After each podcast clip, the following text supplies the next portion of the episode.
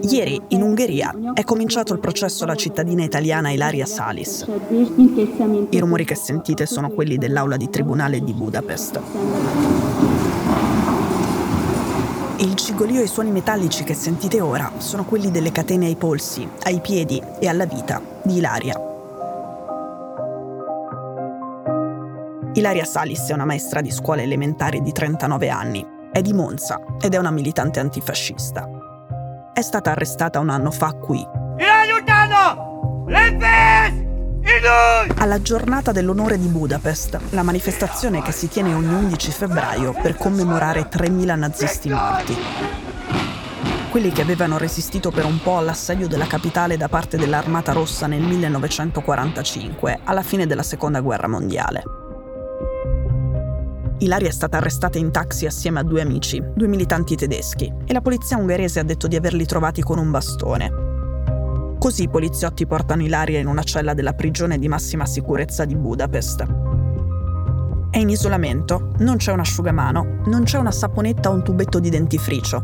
Per otto giorni non può cambiarsi le mutande. Ha il ciclo e non ci sono gli assorbenti. Riceverà vestiti puliti per la prima volta dopo 35 giorni.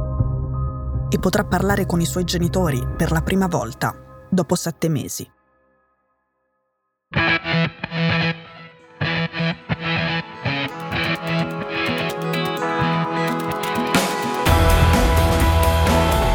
Sono Cecilia Sala e questo è Stories.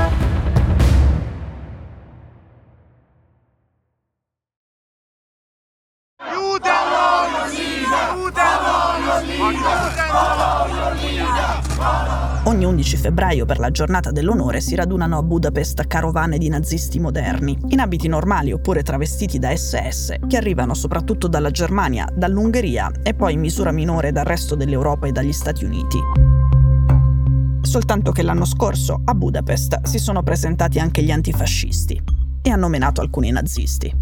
Hundreds of anti fascist activists protested in Budapest on February 8, Saturday, against the pan European annual gathering of Nazi sympathizers organized in the city.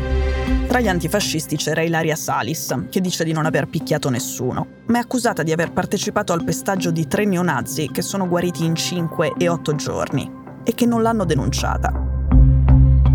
In Italia chiameremmo lesioni il reato di cui è accusata Ilaria. Qui lei rischierebbe fino a 4 anni di carcere. In Ungheria per lo stesso reato si rischia il doppio della pena. Però la procura ungherese ha ipotizzato che per i fatti dell'11 febbraio si potrebbe ottenere una condanna, a seconda delle interpretazioni, anche di 16 o addirittura di 24 anni di carcere. Com'è possibile? È possibile perché i PM dicono che si configura anche un reato simile al tentato omicidio, questo nonostante i neonazisti menati siano guariti dalle ferite in tempi rapidi. E poi i PM dicono che c'è l'aggravante dell'associazione criminale.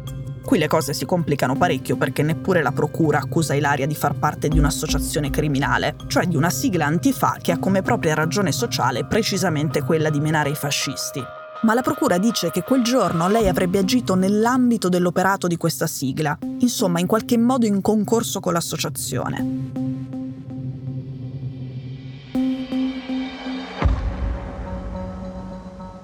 Ilaria si dichiara innocente, ma vuole difendersi nel processo e non dal processo. Il problema è come funziona la giustizia in Ungheria e come funzionano le carceri. L'Ungheria ha un tasso di condanne che assomiglia molto più a quello russo che a quello degli altri paesi europei, intorno al 90%. E l'Ungheria non rispetta i diritti dei detenuti. Intendiamoci, neanche l'Italia, ma in Ungheria va peggio.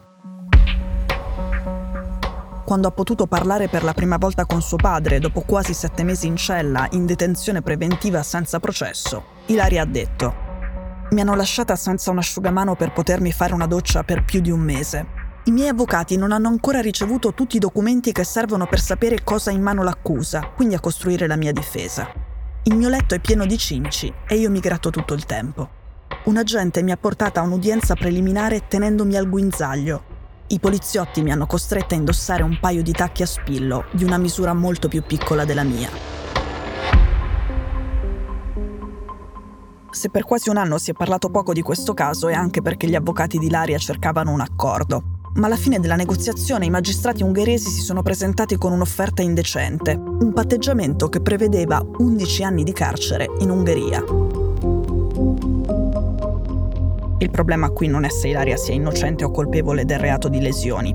Il problema è che in Ungheria è saltato lo Stato di diritto. Non esiste la garanzia di un processo giusto e di una detenzione decente. Vale per tutti i cittadini ungheresi, ma Ilaria Salis ha la fortuna di essere una cittadina italiana e il padre, Roberto, pretende che il governo si faccia sentire, che si muova in fretta e pretende l'applicazione di una legge europea che permette di aspettare la sentenza ai domiciliari a casa propria. A Giorgia Meloni non mancano i buoni contatti nell'Ungheria di Viktor Orban.